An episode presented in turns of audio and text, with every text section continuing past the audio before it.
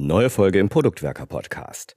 Heute geht es um die Frage, was ist eigentlich ein Produkt?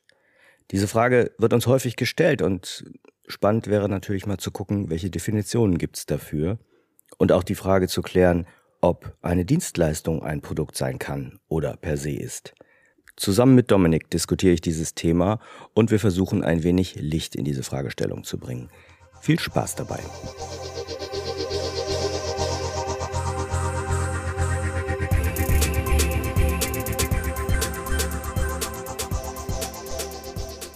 Ein Thema, über das wir uns hier noch viel zu wenig unterhalten haben, obwohl es total elementar ist, ist die Frage, was ist eigentlich ein Produkt?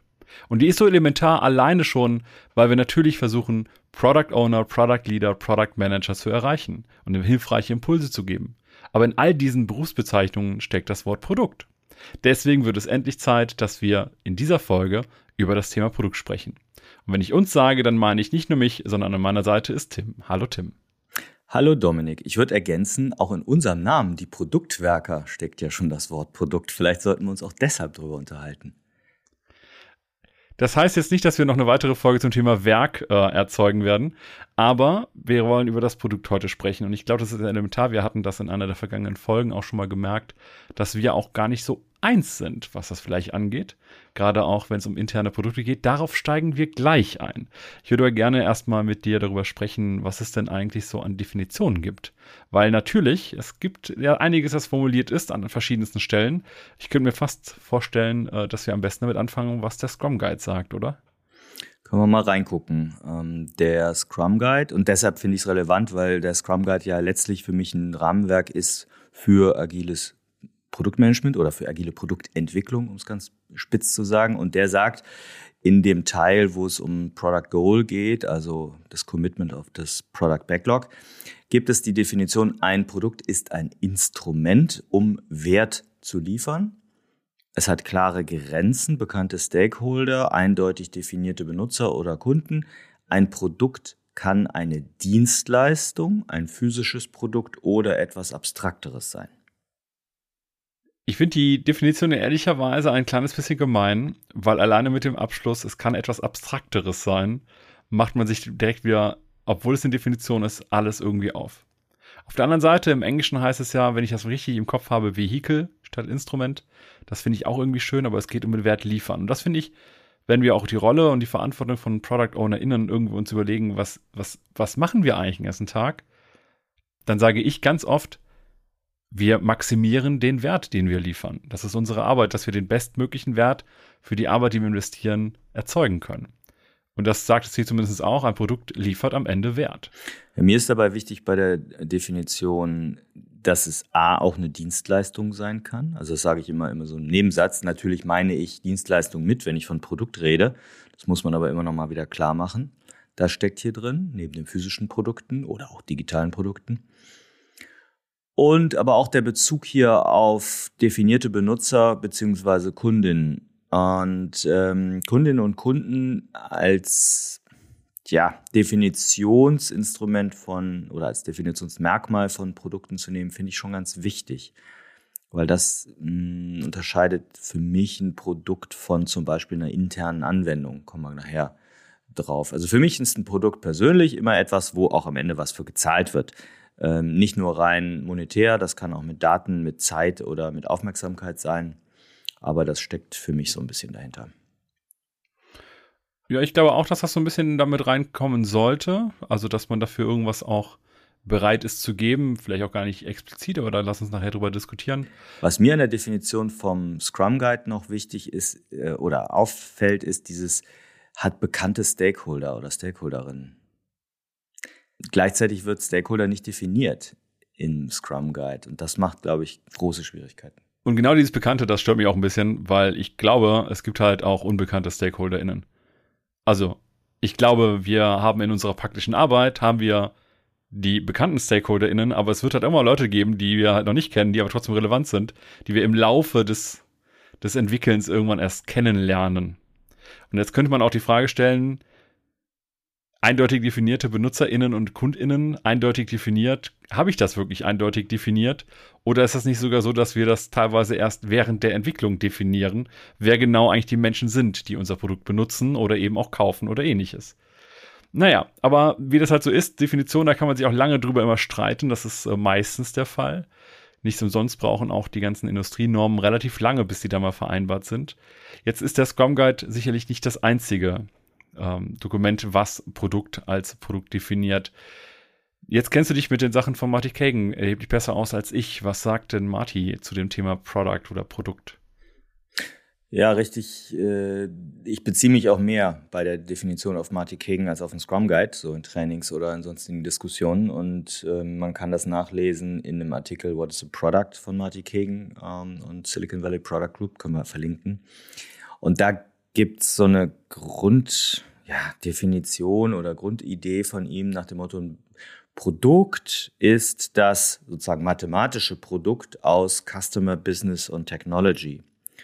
Also im Endeffekt ein, stellt euch so ein Venn-Diagramm vor, drei Kreise, die Schnittmenge aus einer User-Perspektive, nennt er Customer, einer Business-Perspektive, also der Wirtschaftlichkeit und einer technologischen Perspektive. Und das ist dann ganz nah dran an, hm, ja, wir kennen dieses Venn-Diagramm aus dem Assumption Mapping oder aus dem Lean Startup, dass man sagt, ähm, es ist desirable, es ist äh, feasible und es ist viable. Also die drei Produktrisiken aus der Ecke. Marty Kagan macht dann die vier Produktrisiken draus, die wir heute häufig schon genannt haben, also usable, valuable, feasible und business viable. Und in dem Kontext finde ich eben die Produktdefinition ganz hilfreich, weil, und das finde ich ganz tricky, er sagt, wenn man das als mathematisches Produkt bezeichnet, ne, Customer mal Business mal Technology, und eine dieser Dimensionen ist quasi unbeachtet, also null, dann wäre das mathematische Produkt ja auch null und dementsprechend kein Produkt. So dreimal um die Ecke gedacht. Was ich interessant finde, ist eigentlich, dass da so ein paar Doppelungen und auch äh, Auslassungen drin sind, die auch erst auf den ersten Blick gar nicht ersichtlich sind.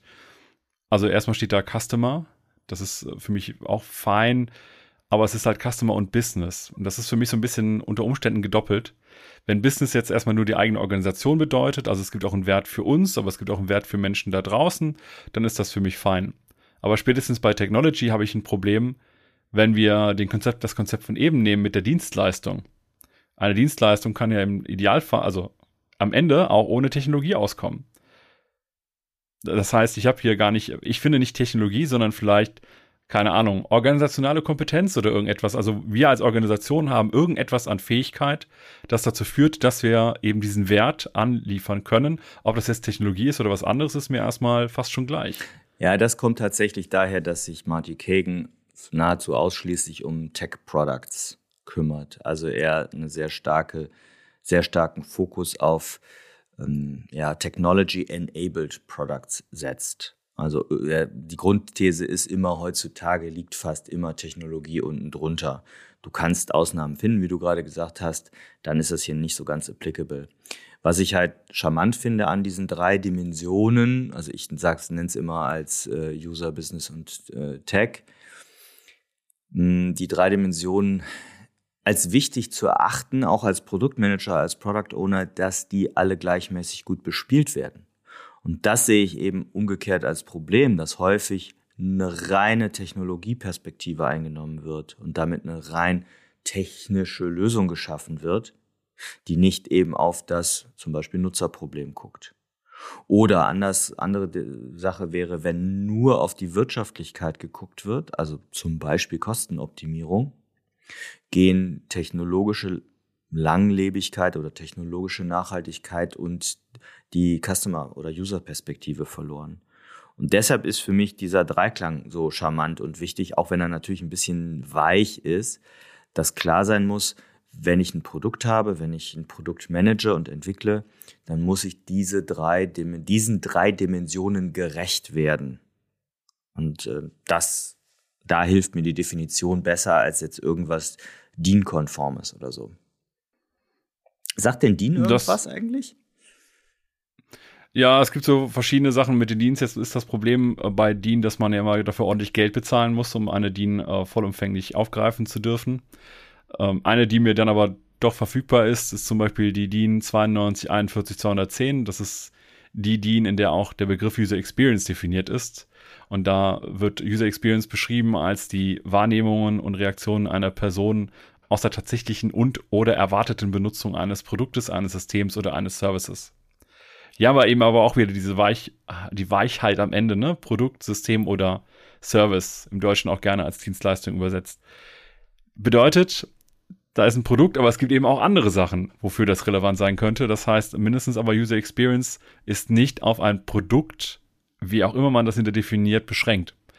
Hilft mir also jetzt eigentlich in dieser ganzen Diskussion nicht so sehr, außer dass selbst wenn ich in einem Umfeld bin, wo ich das, was ich mache, gar nicht als Produkt sehen würde, sondern als zum Beispiel System oder eben als Dienstleistung, ich die ganzen User Experience Ansätze trotzdem fahren kann. Und dazu gehört für mich zum Beispiel auch sowas wie Discovery, ob man jetzt Product davor schreibt oder nicht.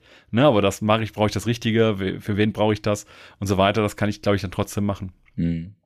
Also mir, ich finde so eine andere Definition oder so, so ein Satz wie ganz hilfreich, wie das Produkt ist letztlich eine materielle Ware oder eine immaterielle Dienstleistung, also beides möglich, die auf dem Markt angeboten wird, um Bedürfnisse oder Wünsche von Nutzern zu befriedigen. Damit schließe ich im Endeffekt schon mal so den Begriff interne Produkte ein bisschen aus, weil ich sage, es wird auf dem Markt angeboten und ich mache deutlich die Tür auf für, es kann materiell sein, materiell auch im digitalen Sinne oder immaterielle Dienstleistungen. Ne? Ja, ja, das ist schon richtig. Aber, aber wichtig eben mit dem, es werden Wünsche oder Bedürfnisse, Needs irgendwie von, von Nutzern und Verbrauchern befriedigt. Ja, wobei hier die Frage ja für mich so ein bisschen ist, ob man nicht sogar auch durch das Produkt erst diese Bedürfnisse erzeugt. Aber das ist äh, vielleicht jetzt äh, zu abgedreht äh, philosophisch. Also der Kontext, aus dem ich mich bewege, ist, warum ist eigentlich eine Organisation? Und für mich ist eine Organisation da, damit sie der Gesellschaft einen Mehrwert liefert. Wie auch immer. Dafür kriegt sie Ressourcen von der Gesellschaft zur Verfügung gestellt. Und ein Mehrwert kann eben in einem Produkt über ein Vehikel des Produktes, deswegen mag ich diesen Vehikelbegriff, transportiert werden.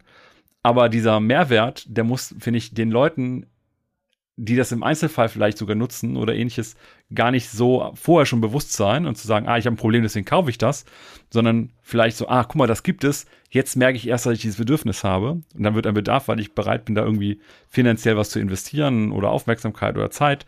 Ne, keine Ahnung, gibt es vielleicht mal TikTok und auf einmal merke ich, ach, guck mal, ich habe ein Bedürfnis. Das hatte ich vorher gar nicht.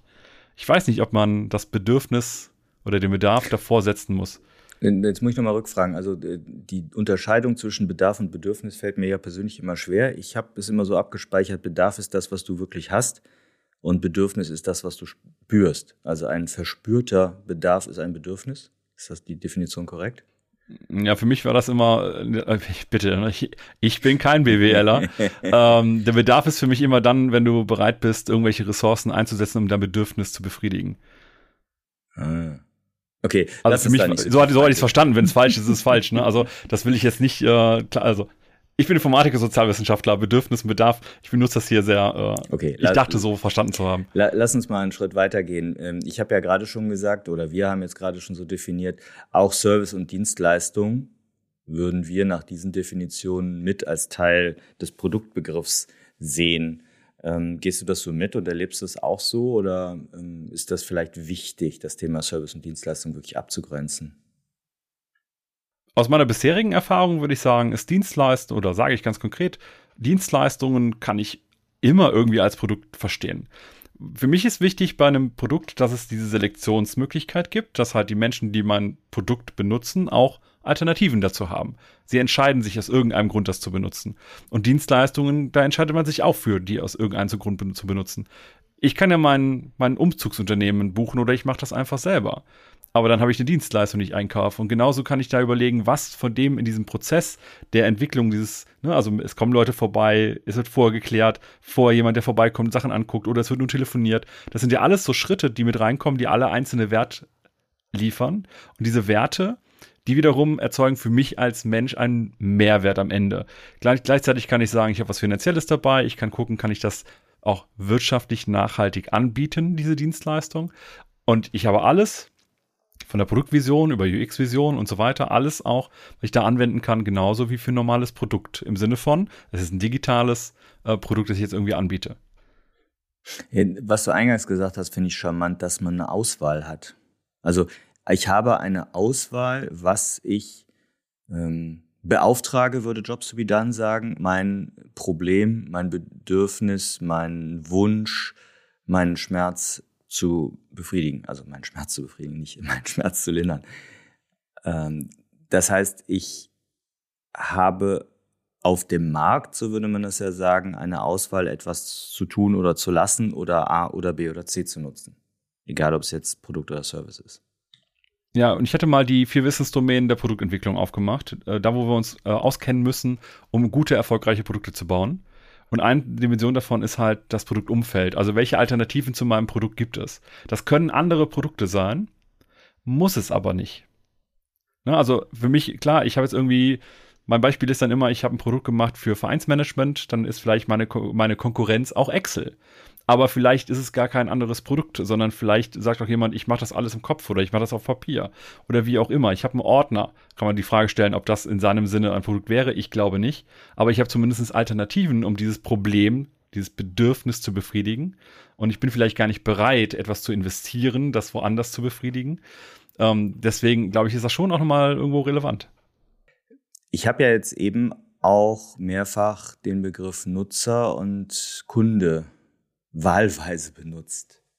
Und äh, das finde ich jetzt vielleicht an der Stelle auch gut, dass wir das nochmal auseinanderklamüsern. Wie würdest du den Unterschied zwischen äh, User und Customer oder Nutzer, Nutzerin und Kunde, Kundin erklären? Das ist eigentlich ganz spannend. Also User sind Menschen, die nutzen ein System. Ob das System jetzt auch ein Produkt ist oder eine Dienstleistung, ist mir egal, aber die nutzen etwas. Die haben einen Nutz, also ein, ein Wert quasi, der transportiert wird. Kunde definiert sich für mich eigentlich durch die Beziehung zum Leistungsanbieter. Das heißt, ich habe hier eine Beziehung, die anders geartet ist. Als Nutzer habe ich meine Nutzungsbeziehung, das ist mein Werkzeug, das ist mein Tool, das macht was mit mir und so weiter. Aber das ist immer das abstrakte Produkt. Bei der Kundenbeziehung rede ich, oder beim Kunden rede ich eigentlich immer zu meiner Beziehung zwischen dem Menschen und dem Leistungsanbieter, sprich dem Produkthersteller. Das ist für mich eigentlich immer ganz wichtig. Ich kann Kunden haben, die aber nicht Nutzer sind. Und ich kann ja auch Nutzer haben, die keine Kunden sind. Beispiel, ich kaufe das Produkt ein, damit die Mitarbeiter in meinem Unternehmen etwas davon irgendwie verwenden. Ich kaufe Excel ein, damit die alle Excel benutzen. Ich selber nutze das Excel-Ding gar nicht. Keine Ahnung. Ne? Also, dann bin ich aber trotzdem Kunde. Die anderen sind die Nutzer. Jetzt habe ich als Kunde trotzdem, und jetzt wird es ein bisschen schwierig, ich habe ja trotzdem meine Beziehung zu dem anderen Unternehmen, die ja auch ihre Prozesse zum Beispiel haben. Und äh, ich hatte es eben nicht gesagt, aber ich meine, es war so ISO 9000 in der Familie irgendwo. Da wird Produkt so als Ergebnis eines Prozesses definiert. Das finde ich nicht hilfreich, äh, will ich aber erwähnen, weil es mich jetzt den nächsten Punkt klarer macht. Ich habe ja auch meinen Verkaufs- und Betreuungsprozess, mein Customer Relationship Management, das sind ja Prozesse, also standardisierte Verhaltensmuster der Organisation. Und da bin ich auch Nutzer als Einkäufer, der gegen diese Schnittstelle der Organisation arbeitet, interagiert. Heißt, User Experience finde ich hier wunderbar auch noch immer anwendbar, obwohl ich Kunde bin, aber nicht Nutzer des eigentlich erworbenen Produktes oder der Dienstleistung vielleicht. Das heißt, ich unterscheide das nochmal zusammengefasst auf, aufs Einfachste bitte. Äh, ich versuche es zumindest. User nutzen das Produkt, Kunden haben eine Beziehung zum Leistungsanbieter, der Leistungsanbieter erzeugt das Produkt. Und so ergibt sich eigentlich eine Art äh, Triangel, so ein Dreieck, und wenn ich jetzt an der Kundenbeziehung arbeite, arbeite ich eigentlich nicht an dem Produkt als solches, sondern an einer Beziehung zwischen dem Menschen oder demjenigen, der das Produkt bekommt und dem, der das Produkt herstellt. Und beim Nutzer ist es halt die Beziehung zwischen dem Produkt, das den Wert direkt erspürbar liefert, zu dem jeweiligen Menschen oder der Organisation. Ich, ich erkläre es immer ein bisschen kürzer mit Nutzer versus Kunden und mache das immer so super platt und sage, okay, wenn meine Partnerin einen Staubsauger kauft, ist sie die Kundin. Wenn ich den, ich damit Staubsauge, bin ich der Nutzer. Und wenn sie damit Staubsaugt, dann ist sie Kundin und Nutzerin zugleich. Also diese Rollen können sich auch kombinieren. Ja, und sie sind aber auch tatsächlich in vielen Stellen unterschiedlich, weil die Frage ist jetzt, wenn der Staubsauger kaputt geht, was ist dann? Und die Kundenbeziehung ist halt über die Nutzung des reinen Produktes hinausgehend, weil ich jetzt nicht nur sage, ich benutze das Produkt, sondern ich muss auch den Kundenservice anrufen, äh, ich habe Garantieleistungen, ich habe vielleicht auch den Prozess des Erwerbens, der in diesem Kundenerlebnis ja mit einspielt, etc. Das sind dann zwar auch wieder Systeme, wo ich User Experience haben kann, aber dann nicht User Experience vom Staubsauger, sondern die User Experience von zum Beispiel dem Prozess des, der Reklamation oder der Garantieabwicklung und so weiter. Das ist ein wichtiger Punkt, finde ich, dass äh, wir uns klar machen, ein Produkt enthält nicht nur zum Beispiel das physische Gerät oder das digitale, sondern auch den, die Prozesse drumherum. Also Prozesse sind für mich Teil des Produktes, nach meinem Verständnis zumindest.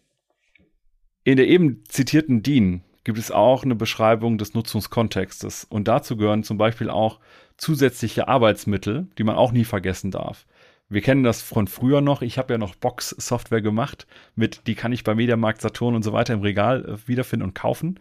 Dann hast du ein Handbuch, das gedruckt werden muss und so weiter. Also das heißt, das digitale Produkt ist das eine. Aber dann habe ich auch noch die Verpackung, dann habe ich auch noch die Anleitung, die ja dabei hilft, letztendlich das eigentliche Produkt besser zu nutzen, beispielsweise. Und das ist dann unter Umständen auch mit den ganzen Prozessen, die drumherum sind, wie zum Beispiel auch ein Helpdesk, ein Service oder ähnliches, eher Teil des, äh, des Produktes, aber gleichzeitig trotzdem ja auch Teil der Kundenbeziehung. Das ist nicht ganz so mega trennscharf. Lass uns an der Stelle aber auch nochmal kurz aufgreifen, was ist denn in Abgrenzung ein digitales Produkt?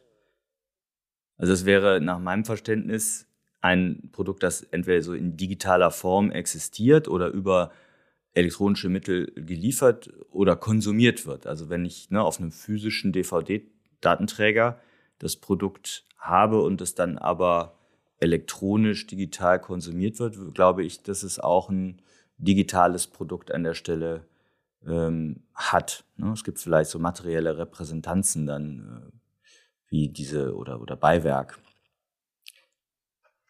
Also ja, das sehe ich ne, auch so. Digitales Produkt ist Software, logisch. Ne? Es ist offensichtlich, Webanwendungen sind digitale Produkte, E-Books, äh, natürlich heutzutage auch Musik, äh, Filme, Videos, selbst, ob, weiß nicht, Online-Trainings oder Online, ne, Self-Paced Trainings, Spiele. Ne? Spiele ist ein gutes Beispiel. Kam früher noch boxed, heutzutage nur noch rein digital, aber das ist dann ob es auf DVD geliefert wird oder rein online, das ist für mich eigentlich eher nur die Frage des Vertriebswegs und nicht das Digitale oder nicht Digitale im Produkt selbst. Ja, ich unterscheide selber gar nicht so sehr das Digitale als digital, sondern für mich, ich sage immer digital und interaktiv. Weil eine Waschmaschine, der Staubsauger von eben, wenn der ein bisschen mehr, mehr Interaktivität hat, als nur ich schalte ihn ein und schalte ihn aus, das geht dann schnell ins Digitale. Eine Waschmaschine, die irgendwie ein Waschprogramm programmierbar hat und so weiter, die ist für mich halt auch total spannend. Da kann ich auch wunderbar mit solchen Sachen drangehen. Natürlich ist Hardware immer noch ein bisschen spezieller, aber es ist eben nicht der Joghurt. Den kann ich halt essen, aber der macht nicht von sich aus mit mir irgendetwas. Es sei denn, ich lasse ihn wirklich drei Jahre im Kühlschrank äh, stehen und der entwickelt sich weiter. Was weiß ich. Aber normalerweise habe ich ein digitales, interaktives Produkt, mit dem ich interagieren kann, das aber auch von sich aus, und das ist für mich beim digitalen Produkt das Spannende, das von sich aus etwas machen kann. Und wenn es dann auch im Sinne von, es ist programmiert, es wird vorbeabsichtigt, aber dann macht es von sich aus, nach meiner Anweisung, irgendetwas für mich. Und da ist, glaube ich, so ein Feld, wo wir als Product Owner in der Regel am stärksten arbeiten können. Ich wollte noch mal gerade auf die Waschmaschine ein bisschen ernsthafter zu sprechen kommen. Also wenn da irgendeine digitale Komponente an der Waschmaschine ist, dann ist das für mich noch kein digitales Produkt, weil der eigentliche Wert des Produktes ist für mich der, der Kern der Sache. Und das ist bei einer Waschmaschine eben, ja, das Waschen. Und das läuft noch nicht digital. Das heißt, alles andere sind vielleicht digital enabled Services oder Features oder Funktionen. Geht jetzt vielleicht ein bisschen zu weit. Aber lass uns mal vielleicht zu, einem, zu einer anderen Frage kommen. Wir haben in der ursprünglichen Scrum-Definition, die wir am Anfang hatten, ja gesagt, oder gehört, es hat klare Grenzen. Ein Produkt hat klare Grenzen. Und wenn ich das jetzt mal übertrage auf die Product Owner Rolle, wäre das ja die Frage, hat ein Scrum Product Owner, so wie wir ihn ja häufig hier auch zitieren, ein abgegrenztes Produkt in seiner gesamten Verantwortung mit dem entsprechenden Scrum Team. Das ist ja häufig, fairerweise gesagt, nicht so und führt dann dementsprechend auch häufig zu entsprechenden Problemen, Fragestellungen nach dem Motto, wie kann ich den Scrum anwenden, wenn ich doch hier nur meinetwegen für den Checkout-Prozess, für einen bestimmten Prozessschritt oder für eine bestimmte Komponente verantwortlich bin. Ja, Roman Pichler hatte dazu ja mal einen schönen Blogbeitrag zu den äh, sechs Typen von Product Ownern, wo er unter anderem auch Component, Feature und Platform Owner mit aufführt, was wie ich finde vollkommen legitim ist, weil die am Ende irgendwo Sachen machen, die erst zusammengefasst zum eigentlichen Produkt werden. Jetzt muss ich ja selber sagen, ich war mal für ne, Einkaufslisten oder fürs Payment bei Online-Shops und so weiter mitverantwortlich. Ich habe immer gesagt, ich bin für ein Teilprodukt verantwortlich. Ich könnte jetzt sagen, ich bin da quasi ein Part Product oder Product Part Owner oder wie auch immer. Ich finde die äh, Überzeugung mit Feature Owner, Component Owner oder Platform Owner ist eine schöne, schöne Übersetzung, die Roman da gemacht hat. Weil es gibt da so bestimmte Implikationen, die damit halt reingehen. Wir hatten es eben ja schon auch gesagt mit, äh, mit der Auswahl zum Beispiel. Ne? Also habe ich die Wahl, das anders zu machen oder nicht? Und wenn ich jetzt zum Beispiel so ein, ich nenne es jetzt mal Komponenten-Owner bin und ich baue mit meinem Team eine Authentifizierungsschnittstelle. Das heißt, alle Systeme, die bei uns unterwegs sind, die dann in der Lage sind, auch zu validieren, okay, diese Person, die jetzt gerade bei mir kommt, die ist Dominik zum Beispiel. Und ich kann das eindeutig identifizieren. Ist das ein Produkt oder ist das kein Produkt? Und das ist am Ende natürlich eine relevante Frage, wenn es darum geht, wie arbeite ich mit der Wertmaximierung? Kann ich alles von dem, was in Scrum und allgemein auch unter Product Owner gesehen wird, kann ich das hier sinnvollerweise auch anwenden? Thema Product Discovery zum Beispiel. Und ich glaube, da gehen die Meinungen so ein bisschen auseinander. Ich weiß, dass du bei internen Produkten schon bei diesem internen Produkten eine leichte Zuckung kriegst. Ja. Ja, ich mag nicht. Äh, ne, ich mag vor allem intern nicht von Kunden sprechen. Ich glaube, das, da zucke ich noch mehr. Also das, was wir eben hatten mit Nutzer und Kunden. Ich habe Kunden, ich habe Nutzer intern, Anwenderinnen, klar, aber von Kunden intern im Unternehmen zu sprechen, das mag ich nicht. Also da habe ich halt persönlich auch hm, Erfahrungen gesammelt in einem großen deutschen Pharmakonzern, wo wir ziemlich aneinander vorbeigesprochen haben, weil ich halt geprägt war, aus meiner HS-Historie über Kunden zu sprechen, wenn also Endkunden, B2B-Kunden, was auch immer, die diejenigen, die die Party bezahlen. Und in der internen Sprechweise der Kollegen dann aber oftmals so, tja, eher der, wie soll ich sagen, der andere Geschäftsbereich oder eine andere Abteilung als Kunden bezeichnet wurden, das hilft mir nicht. Entscheidend ist natürlich, dass man sich darüber äh, klar wird und diese Sprache und diese Wörter definiert. Ne? Das kann ja helfen. Also wenn die ganze Firma äh, damit fein ist, vom Begriff Kunde zu sprechen intern, dann ist das ja okay. Aber oftmals geschieht das eben so unreflektiert. Und da habe ich ein Problem mit. Ich finde, das muss man auch echt im individuellen Kontext sehen, weil ich kenne dann Unternehmen, die dann auch intern auch Gelder hin und her schieben. Ah, jetzt hat die eine Ecke das und das gebaut, dafür kriegen die jetzt von der anderen Ecke so und so viel Geld, Millionen, bla, Budgets und so weiter. Das finde ich aber gar nicht so zielführend. Wir hatten eben über das Thema gesprochen mit der Selektionsmöglichkeit, mhm. also dass ich eine Alternative habe. Mhm. Und dann wird es, äh, finde ich, relativ spannend, wenn die Organisation so groß ist, dass wir sagen können, ich baue jetzt meinetwegen auch als Plattform-Owner oder Component-Owner oder wie auch immer man es nennen will, ich baue ein, ich sage jetzt trotzdem mal bewusst Produkt, aber diejenigen, die es benutzen sollen, haben die Wahl, ob sie das benutzen oder ob die sich eine Alternative von außerhalb einkaufen oder ähnliches. Dann finde ich, wird es schon spannender, dass man darüber spricht, ob das, ob das ein Produkt ist. Aber dann müssen wir eigentlich auch den Weg gehen können. Könnten wir das auch als, ich sag mal, eigenständiges Produkt nach draußen geben? Sprich, können wir das anderen Menschen anbieten, nicht nur denen bei uns in der Organisation. Das ist ja ein schönes, ein schönes Beispiel. Wenn man äh, die Wortley Mapping Folge kann man sich dazu nochmal anhören. Ne? Das Beispiel bei Wortley Mapping ist ja, wie ist die AWS Cloud von Amazon entstanden? Es war ein interner Service, um, ich glaube, weltweit die Waren, den Warenkorb äh, oder die Warenkorbfunktion von Amazon äh, zu unterstützen. Und das ist zu so einer Exzellenz geworden, dass es hochgezogen worden ist, also im Wortley Mapping Sinne hochgezogen an die Kundenschnittstelle, Kunden sichtbar gemacht wurde. Das heißt, es ist einem Markt ausgesetzt worden, könnte man auch sagen. Und jetzt hat der Markt eine Auswahl zwischen meinetwegen AWS, Azure und sonst welchen Cloud-Anbietern. Dann wurde für mich eine interne Service, eine interne Anwendung zu einem Produkt. Weil das mit den internen Produkten, wenn der Begriff fällt, meistens sind da für mich zu sehen häufig nur ja, technische Anwendungen gemeint. Ne? Da fehlt für mich der ganze Prozessgedanke drumherum, das ganze Thema von, von ja, Customer-Verständnis, von Markt, von Wettbewerb etc., von Strategie. Deshalb habe ich so ein Problem mit. Und ich hatte eine ganz konkrete Diskussion ja dieses Jahr auch im Rahmen eines, eines äh, Meetup-Formats. Da ging es um APIs, also um Schnittstellen. Und ich habe die Meinung, dass APIs erstmal keine Produkte sind. Weiß nicht, wie du das siehst. Also ja, wenn man sie anbietet und verkaufen kann und sozusagen jemand wählen kann, nämlich die API oder jene, dann, dann ja. Aber da wurde halt äh, die These vertreten, dass auch eine interne Schnittstelle, also beispielsweise jetzt von einem Backend-System zu einer ähm, zu einem Mobile-Device über eine API, dass das ein Produkt sei. Das sehe ich nicht so. Das, was du jetzt gerade nennst, würde ich auch eher als Komponente meines eigentlichen Produktes sehen, das, was ich nach draußen gebe, mit dem ich die Wertstiftung machen möchte. Weil die eigentliche Schnittstelle erzeugt für mich, ist das für mich kein Vehikel für Wert. Wenn ich das als Produkt definiere, dann muss ich auch ganz viel kleinere Sachen als Produkt definieren. Und dann bin ich irgendwann in der, in der Situation, dass ich quasi sagen muss, mein Softwarecode für eine kleine Komponente, wie zum Beispiel ein Button, müsste dann auch ein Produkt sein. Und die Frage ist, hilft mir das? Und ich glaube, nein, es hilft dir eben nicht, weil es äh, klar hat es die klaren Grenzen, über die wir gesprochen haben. Vielleicht gibt es sogar die bekannten Stakeholder und so weiter. Aber ich finde gerade dieses Thema, ich habe vielleicht Konkurrenz, es gibt vielleicht Vorerwartungen durch andere Produkte, es gibt Alternativen zu meinem Produkt. Die finde ich dann durchaus auch hin, sinnvoll, um das richtige, richtige Maß an Discovery-Arbeit zu machen.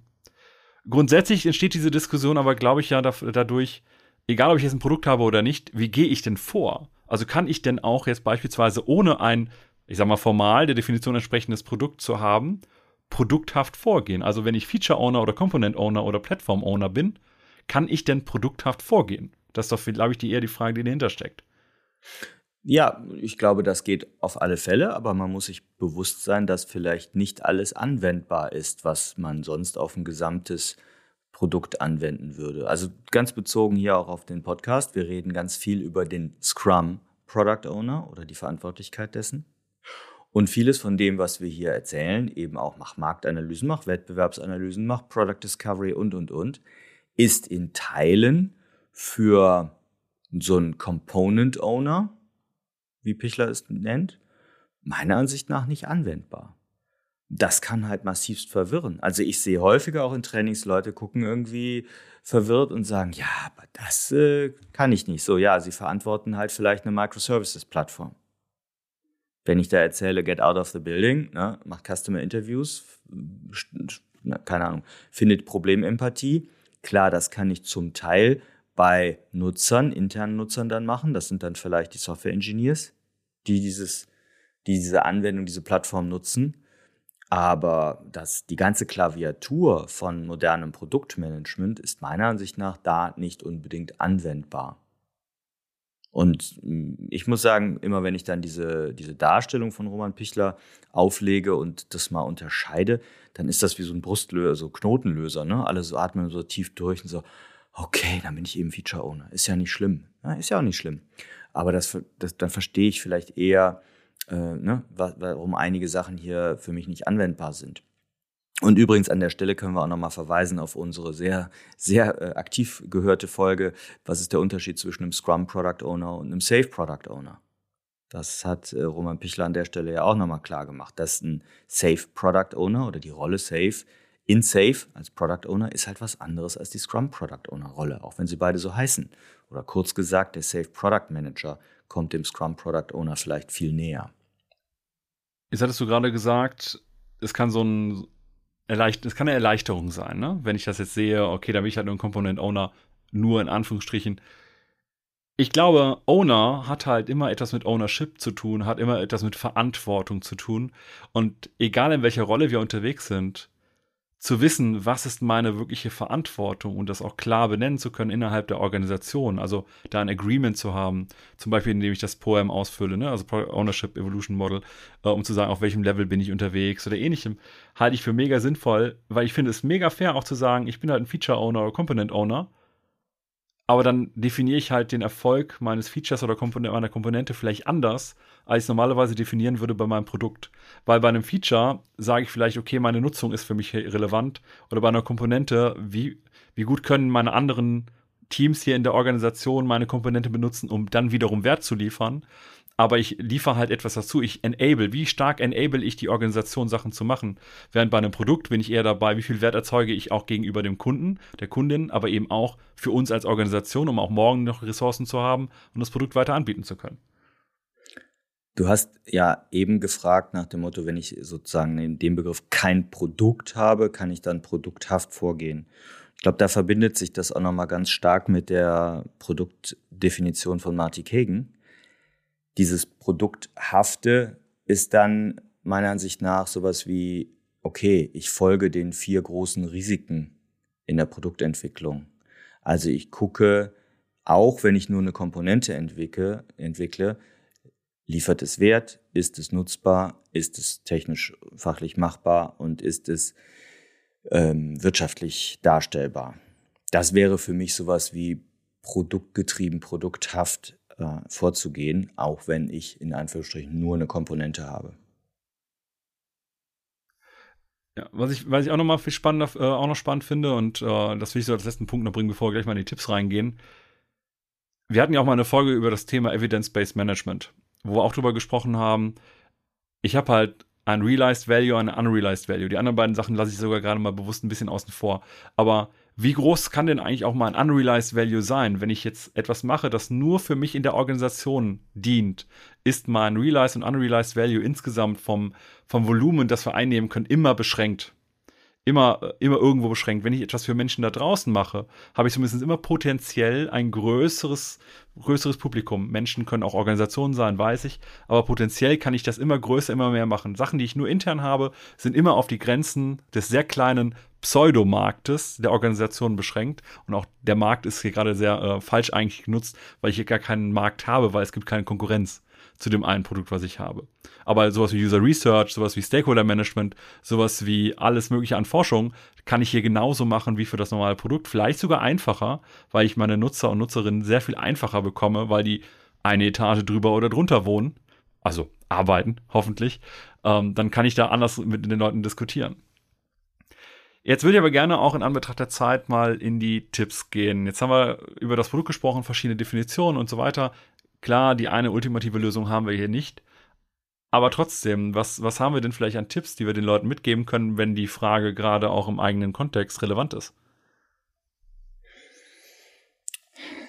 Am Ende des Tages geht es nicht um die Definitionen in Haus, sondern es geht um Klarheit. Das heißt, ich würde als Tipp sagen, sprecht überhaupt in eurem Umfeld darüber, was das Produktverständnis oder das Verständnis des Produktbegriffs ist, dass da zum Beispiel sowas wie Services und Dienstleistungen mit einhergehen und dass es mehr ist als rein eine Anwendung. Das ist für mich eigentlich, ist zwar sehr basic, aber das ist für mich total wichtig, um überhaupt dem nahe zu kommen. Das zweite ist das, was ich jetzt eben mehrfach mit Pichler gesagt habe. Macht euch klar, ob ihr wirklich ein Scrum Product Owner seid oder das nicht ob ihr es seid oder ob die, die, die Verantwortlichkeit im Team das hergibt ähm, oder ob man sich da eben auch ja, ehrlich macht sozusagen und sagt, okay, wir haben hier eine Feature-Verantwortung, wir haben hier eine Plattform-Verantwortung und sich dann überlegt, okay, und was macht das vielleicht anders in unserem Kontext? Ich würde gerne noch mitgeben, dass für mich Product Owner vor allem die Aufgabe haben, Wertmaximierung zu betreiben. Und jetzt egal, ob ich Component Owner oder Feature Owner oder Product Owner, Platform Owner oder was für ein Owner auch immer bin, ich glaube, dieses Thema Ownership ist immer auch, wir wollen den größtmöglichen Wert erzeugen. Nur ist der Wert ein unterschiedlicher. Wenn ich weiß, was mein Produkt ist und ob das überhaupt ein Produkt ist und so weiter, kann ich eher verstehen, was mein Wert ist. Und ich finde es vollkommen in Ordnung, eben zu sagen, das hatten wir eben schon mal, ich bin Feature Owner, dann definiere ich den Feature-Wert. Wenn ich Component Owner, meinen Component-Wert. Und dann mache ich mich vielleicht frei, dass es nicht immer, immer auf die Werte nach draußen gehen muss, sondern vielleicht auch auf die Werte nach innen. Aber dann bin ich halt kein Product Owner, aber was anderes. Aber ich weiß, wofür ich den Wert in welcher Art und Weise auch versuche, durch meine Arbeit zu maximieren. Ja, gehe ich voll mit. Man kann dann auch diskutieren, natürlich eine ganze Folge draus machen. Was ist Wert? Ja, vielleicht ist das dann die Folge 400 oder 300. Ähm, nichtsdestotrotz, wir haben jetzt ja einiges darüber besprochen und ich glaube, das war für mich auf jeden Fall ein bisschen spannender, auch mal. äh, zu verstehen, was du wieder darunter siehst. Wir haben uns ja schon mal in einer anderen Folge dazu gerieben. Verlinken wir euch natürlich alles. Wir hoffen, dass ihr durch unser Gespräch den einen oder anderen Denkimpuls mitnehmen konntet oder vielleicht wurdet ihr auch in irgendeiner Sichtweise bestärkt. Auch das ist in Ordnung. Und wir würden uns auf jeden Fall freuen, wenn ihr uns ein bisschen Rückmeldung gibt, ob euch diese Folge vielleicht ein oder zwei oder drei oder vier oder fünf Impulse mitgegeben hat. In dem Sinne, Tim, Dankeschön. Danke. Ich finde es äh, würdig, dass wir die 200. Folge dieses Podcasts dem der Fragestellung, was ist ein Produkt, gewidmet haben. Hat ja nur 200 Folgen gedauert. Aber gut, es hat auch lange gedauert, bis Produkt überhaupt erstmal im Scrum Guide definiert wurde. In dem Sinne, mal schauen, was die Zukunft bringt. Bis dahin.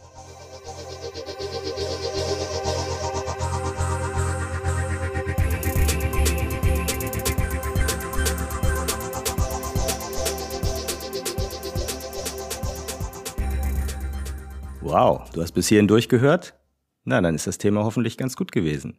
Wenn du mehr von uns erfahren möchtest, wenn du mit uns zusammenarbeiten möchtest, funk uns einfach an. Auf unserer Website kannst du einen sogenannten Calendly-Call buchen, das heißt direkt in unsere Kalender rein und einen kurzen Call vereinbaren. Da können wir drüber sprechen, ob ein Coaching, ob Inhouse-Trainings oder unsere offenen Trainings vielleicht Angebote sind, die dir und deinen Kolleginnen und Kollegen weiterhelfen können. Also, auf produktwerker.de findest du alle weiteren Informationen und auch den Link in unsere Kalender.